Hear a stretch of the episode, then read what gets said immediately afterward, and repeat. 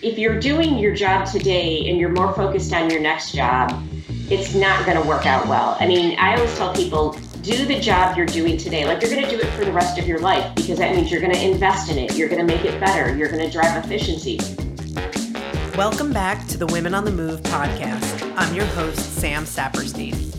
We recently hosted our sixth annual Women on the Move Leadership Day at JP Morgan Chase, and you'll hear some of the exclusive content from the event over the next few episodes.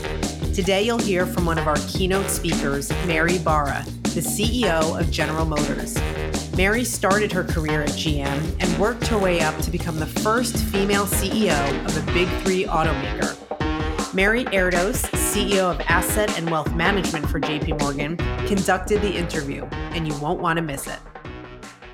Welcome, Mary. Thank you so much for being with us. You get Mary squared here. We are so excited to have Mary Barra with us. She needs absolutely no introduction. CEO of General Motors. On every single list there is Forbes, Fortune, Times Most Influential Women People, first female CEO uh, in the entire auto industry. Stanford Business School grad, Disney board member, General Dynamics board member, and really just a fabulous, fabulous person that I've had the good fortune of getting to know over the last uh, few years. We sit on the U.S. China Business Council together, and that's a that's a pretty special thing to watch Mary uh, as she navigates all that goes on between the two countries and her company and how well it's done through that. So we're we're really excited to have you with us. Many of us on this session today come from the finance industry.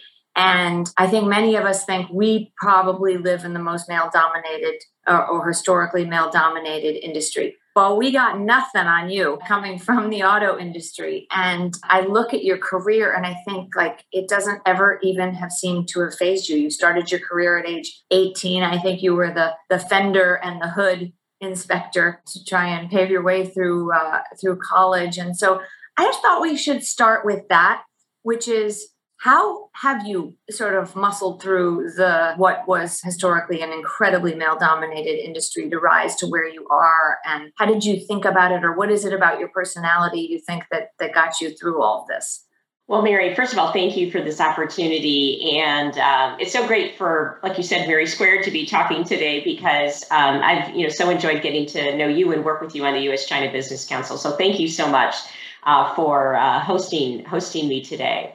But I think as I if I go back all the way to when I started at General Motors, I think it actually even starts before then. Um, you know, my parents uh, neither had the opportunity to go to college, but they they just truly believed uh, that my brother and I could do and be anything we set our mind to. And so we were raised with this you can do and be anything you want to be. And so I think as I got to the working world, I took that with me and I had this kind of inner you know, heard my mom in the back of my head saying, "You can do this," and you know, it, it was really something um, of a of a huge lesson for me or eye opening that I when I a lot of people talk to me and they say, you know, I I don't aspire to that because I don't see anyone who looks like me uh, there, and my mom just you know really in, instilled this confidence that I belonged there and I could do anything, and that was probably what um, has been so instrumental and then I would say the other thing, and I learned this earlier in my career, you know, so often people who have career expectations, and that's great. Um, but if you're doing your job today and you're more focused on your next job, it's not going to work out well. I mean, I always tell people do the job you're doing today. Like you're going to do it for the rest of your life because that means you're going to invest in it. You're going to make it better. You're going to drive efficiencies if you're just passing through, then you're more like renting the, the, the, the, job. And frankly, when you're investing, that's when you get noticed. So, this idea of own your job, do it like you're going to do it for the rest of your life, I think also um, gets the right commitment and people notice.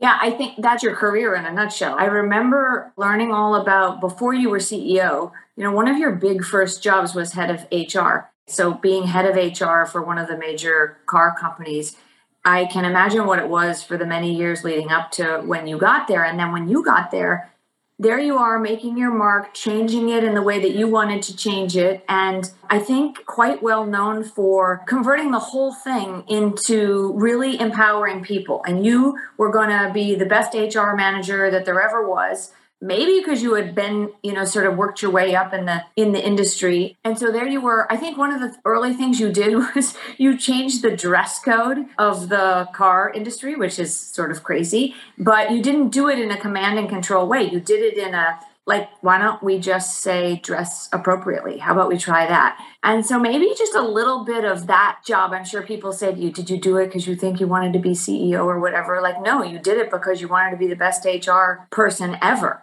yeah, well, so uh, when I was offered the opportunity to, to um, run HR, I think it was largely because through my whole career, I had been on a lot of committees or task force on employee engagement.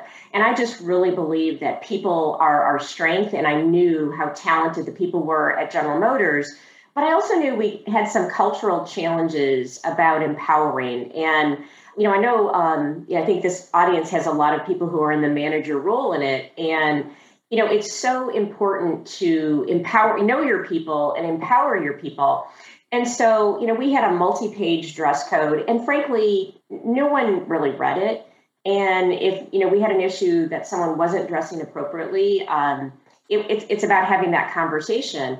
But the other thing we looked at is, you know, we have people who meet with government officials every day. We have people who are out in the field meeting with customers and dealers or suppliers. We have people that are working on our assembly lines or in warehouses how can you possibly write a dress code? And then when you think about it, you're, you're trusting these people to do a great job every day to design a vehicle, to um, service a customer. And you can't trust them to know what they should wear. And so, dress appropriately was actually almost a start of a cultural change. I didn't realize it at the time because when we put it out there, I got calls from people saying, you know, you need to change this because, you know, I, will never forget this one call from a manager who said, you have to change it. Now people in my staff want to wear blue jeans and I don't think it's appropriate.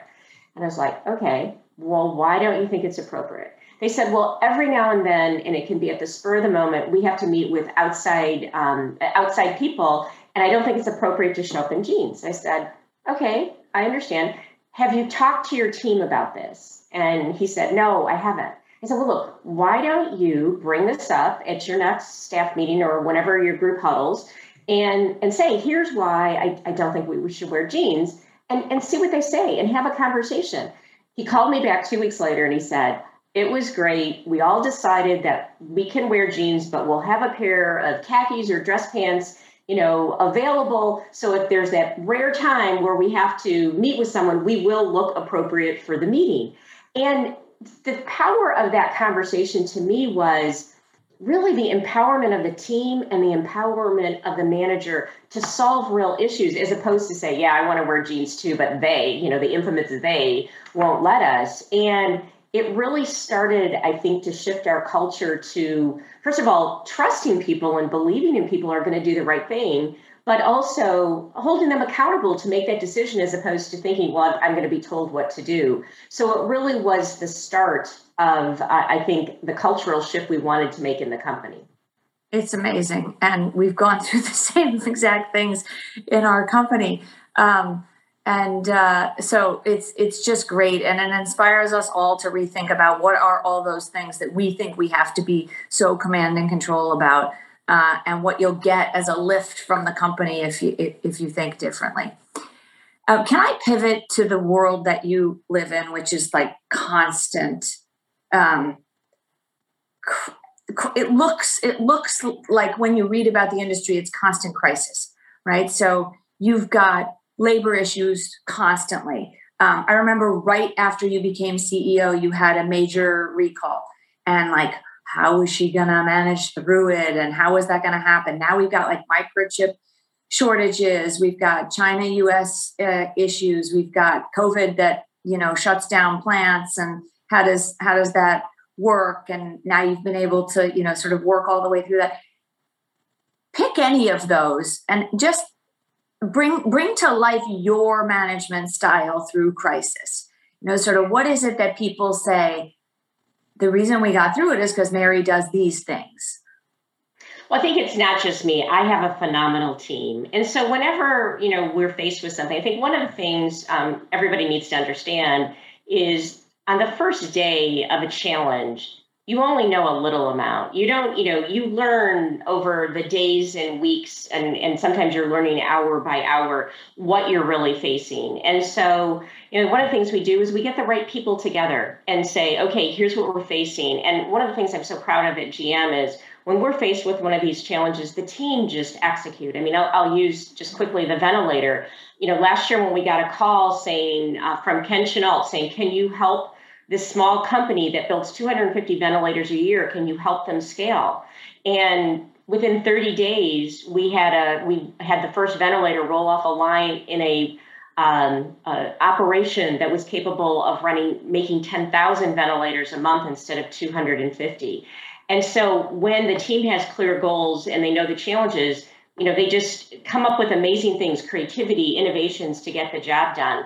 So when I look at, you know, some of the, the serious issues, and, and the ignition switch recall was probably the most serious issue to date because it involved people's lives. And, you know, doing the right thing for our customer, keeping our customers safe, delivering quality to them, um, that's that's one of our most important um, challenges. In the pandemic, it was keeping our employees and um, our customers safe. And so it's getting the cross-functional team together and doing, you know, one of the things I learned early in my career is you've got to do the right thing even when it's hard.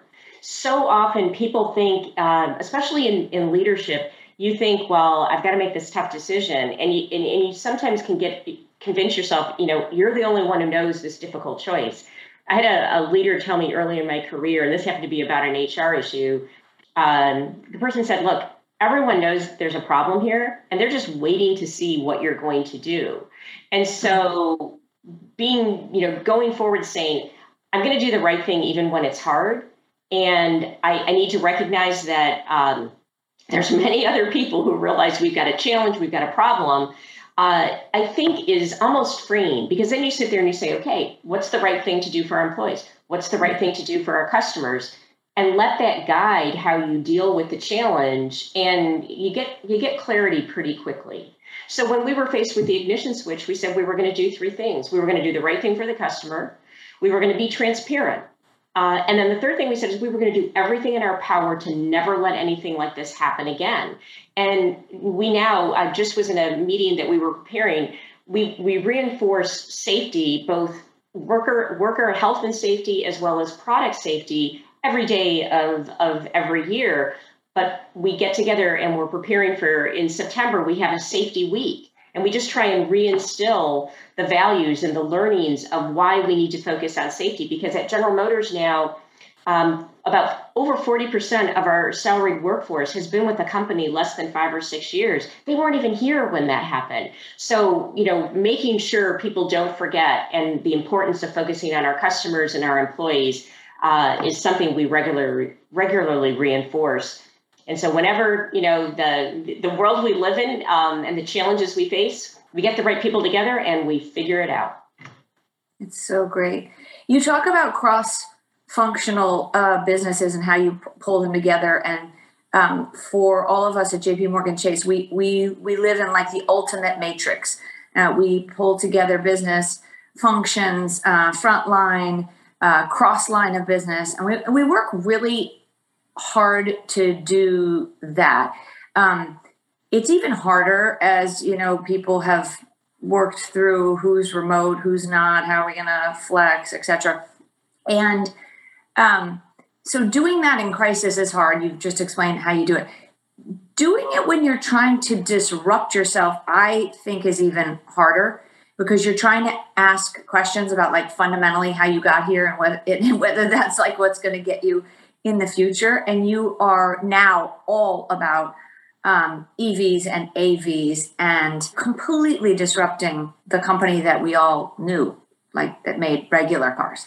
I would imagine you have a lot of people. You said you have a great portion of the population that's five years and under who's only been there, but there's been a lot, a big portion of the population that's been there for a long period of time. And so, as you help all of us on this session to just try to think about how do you get disruption in a very well long term established company like General Motors and get yourself to be the leader in EVs and AVs. I mean, I just give us a little of the inside baseball of how you, how you get the teams together and do that with each other. I, I think um, a lot of it is is communicating not just what we're going to do, but the why. And so we've spent a lot of time making sure people understand um, climate change and uh, the importance and the role our industry plays and why we have to take action. And I'm really proud that, you know, over four years ago, because the experience we had with electric vehicles dating 20 years back to EV1, and we really never stopped working on battery technology. In fact, I think we have one of the largest battery labs in this country, possibly the world.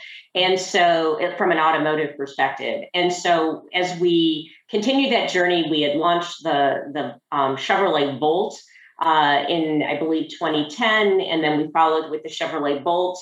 And we had all this continuous learning. One of the learnings we had is to really have a portfolio of electric vehicles so everyone could truly um, be able to drive an electric vehicle from a, a segment, you know, what, what, they need. You know, some people, their vehicle is an integral part of their livelihood.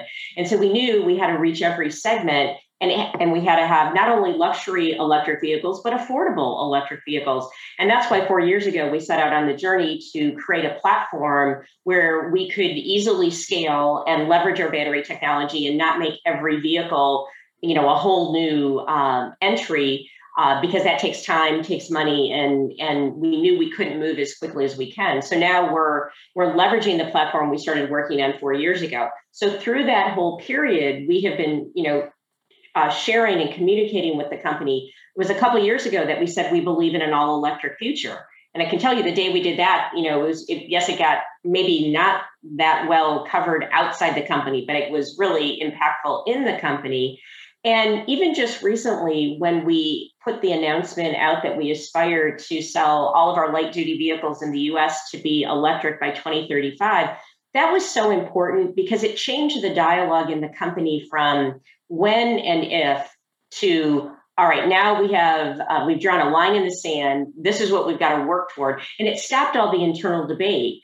Um, and so i think that's important to give to help people because again everybody's trying to do the right thing but to give them clarity of you know why climate change what you know we we're we're developing a solution that is broad a whole portfolio of vehicles and now when um, so people don't debate or think i can think about that tomorrow. No we all have to think about it today. But it's also very important to reinforce the important work that people are doing on today's products. Uh, we can't just drop everything. Uh, we're responsible for the way a lot of people move and we also have a lot of employees who are building those vehicles today so helping people understand it's a transition everybody has a role in it, but but we have set a pretty ambitious goal uh, to to make that transformation. Just uh, allows the whole company to have clarity, and and then, like I said, once we have clarity, I I think you know we've got an excellent team on the field to get it done.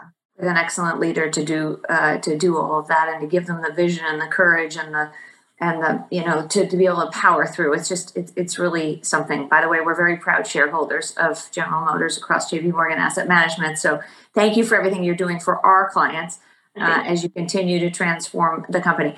Okay so um, just before we end if you could in this audience of mostly women give us all the tricks of the trade. If we had time we would we would keep you here for hours. I was going through your interview with Ginni Rometty, who's our board member, she asked you a bunch of really great questions about tips for women and the style with which women do things uh, that you've you've sort of learned over the years to maybe adopt in in different ways and i just thought you could share any and all of those with us it would be really helpful Sure, sure. Well, you know what I learned, and I would say I'm still learning. Uh, but you know, first of all, I think women need to understand we bring a lot to the table in, and I know we're all different, but you know, uh, in general, I think we, we we approach things more collaboratively. We recognize people, we we include, and I think you know those are all important things because I think when you look at most of the challenges we solve today, most of them are cross functional. In whatever industry and company you're in, you've got to engage other people uh, to, to get the best uh, outcomes. And so, you know, when I look at it, a couple things that I've realized first, work life balance. And it's, it, yes, it can be about childcare, it can be about elder care, it can be about other life responsibilities, but it's, it's your responsibility you know, I always say any company will gladly take 24/7 from you and not even feel bad because it's a company, it's not a it's not a person. And your manager or your leader can't work-life balance for you because they don't know what's important to you. So you have to take uh, ownership of, of your balance and recognize that sometimes the most in, important is not the most urgent. And that was something I learned when uh, my, my children are both out of college now. I guess they're not children anymore, young adults. But, uh, you know, as I was working, you know, uh, when they were young and through middle school, high school, you know, there was a lot of times where every now and then I had to say, look, Mary, yes, I know, you know, there's this demand today and you really wanted to leave at five o'clock so you could go to the soccer game, the hockey game, the cross country meet, whatever. And I had to really, you know, give myself permission to say, that demand, I can get it done after I go to the game, and maybe I'll stay up a little later than I want, but this is really important to me. Or maybe it really isn't a deadline today, it's an artificial deadline I'm giving myself. So, you know, when you look back over a month, over a year, and you say to yourself, wow, I didn't spend the time, I wasn't there for the important things in my life, well, then that's that's something you've got to adjust and you've got to own that. Um, and the other thing I would tell you is just tell one quick story. Uh, this was when my kids were very little. My husband was in consulting, so he was traveling. So I was it, and the person who was taking care of my children went to went to school in the evening. So if I didn't get home on time, I made her late for class, and that's not right and I'll, you know, so I, I, think I was sitting in my boss's office, you know, it's 5:30, and I'm literally going, this meeting was supposed to end at 5:15. I've got to go. I've got to, you know, this is this internal dialogue I'm having. And finally, I think, you know, I let another five minutes go and I just said, you know, to my boss, I said, Harry, I really need to leave. Um, my if I don't leave now, I'm not going to get home in time, and my my daycare person is going to be late for class. And he's like, Oh my gosh, go. He goes, Why are you still here? And then, you know, from that point on, if it was you know, toward that end of the day, he'd be like, no, Mary, do you need to leave? If you need to leave. And he didn't say, you can leave, we're going to keep going. He ended the meeting. And I, so I'm fortunate to work for someone like that. But what I learned is most managers are like that. That if they understand you've got to go because you're trying to be a good parent or you're trying to be respectful of someone who's part of your ecosystem, they're going to want you to go. So sometimes I think the pressure we put on ourselves is is really we're doing it and the company is not doing it. So, and frankly, if you work for a company that isn't going to respect the fact that you're you've worked a full day, you do a good job, and you've got to get home, you for someone like I described, maybe then it isn't the right company, or it's something you need to talk to your leader about to say, look, this isn't working for me. But I, I think own that, um, but really remember, uh, you know, when you look back, you want to look back and say, you know what, I probably no one gets it perfectly right but I feel like I, I, you know, my kids know, or my parent might that I'm taking care of, or whatever obligations I have, they know I was dedicated and I cared and it was important. And I think, um, you know, months can turn into years, and if you don't do that from a work-life balance, that's going to be a challenge. So I'll, I'll, stop there. Those are, I think that's probably uh, for an audience of primarily women is one of the most important things. I guess one other thing I would say, Mary, you and I talked about this, is uh, yes, there's a lot of great attributes we we bring to a meeting. Again, overly generalizing, but the other thing is don't take yourself out of an opportunity before you've even explored it.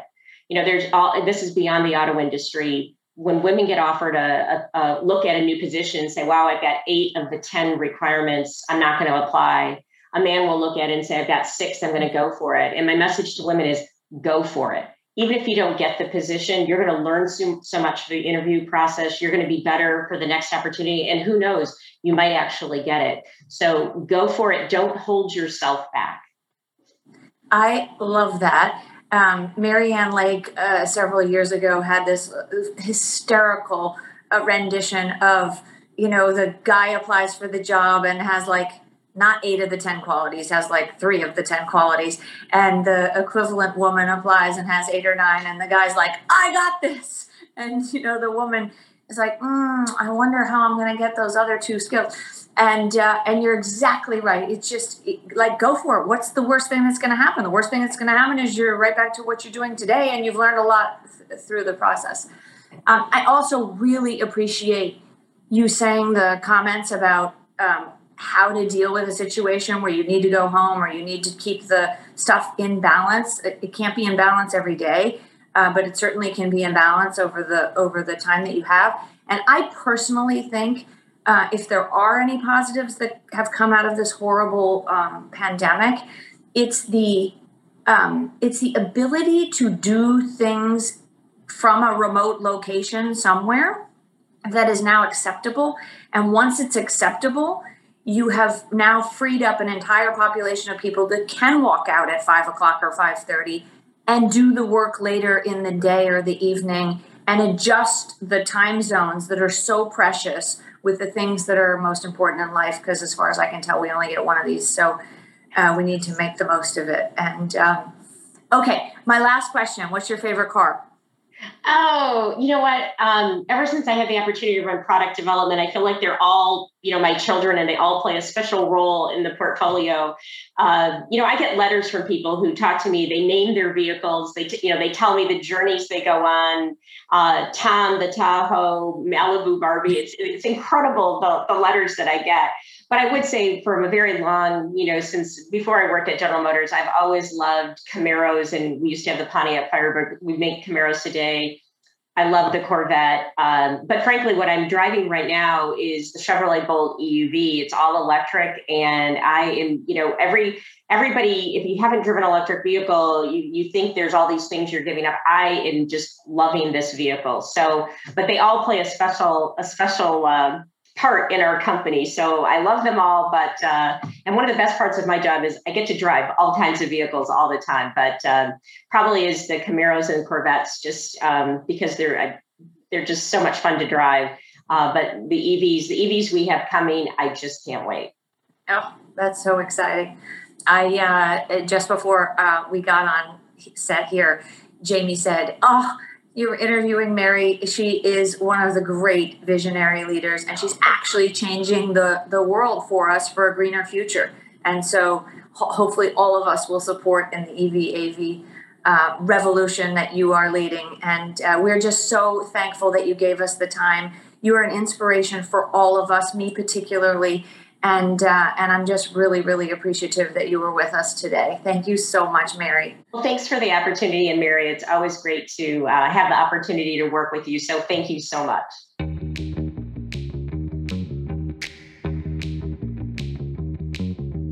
What an excellent discussion. Thank you to both women for sharing their perspectives and their insights on leadership, career mobility, and making tough decisions. I love Mary Barra's lesson that you have to do the right thing, even when it's hard. Stay tuned for the next several episodes of the Women on the Move podcast as we continue sharing content from our annual leadership conference. The mission of Women on the Move is to help women in their professional and personal lives. Our goal is to introduce you to people with great ideas, inspiring stories, and a passion to make a difference. If you enjoyed this episode, please rate, review, and subscribe so you won't miss any others. For JP Morgan Chase's Women on the Move, I'm Sam Saperstein. JP Morgan Chase Bank NA is a member of the FDIC.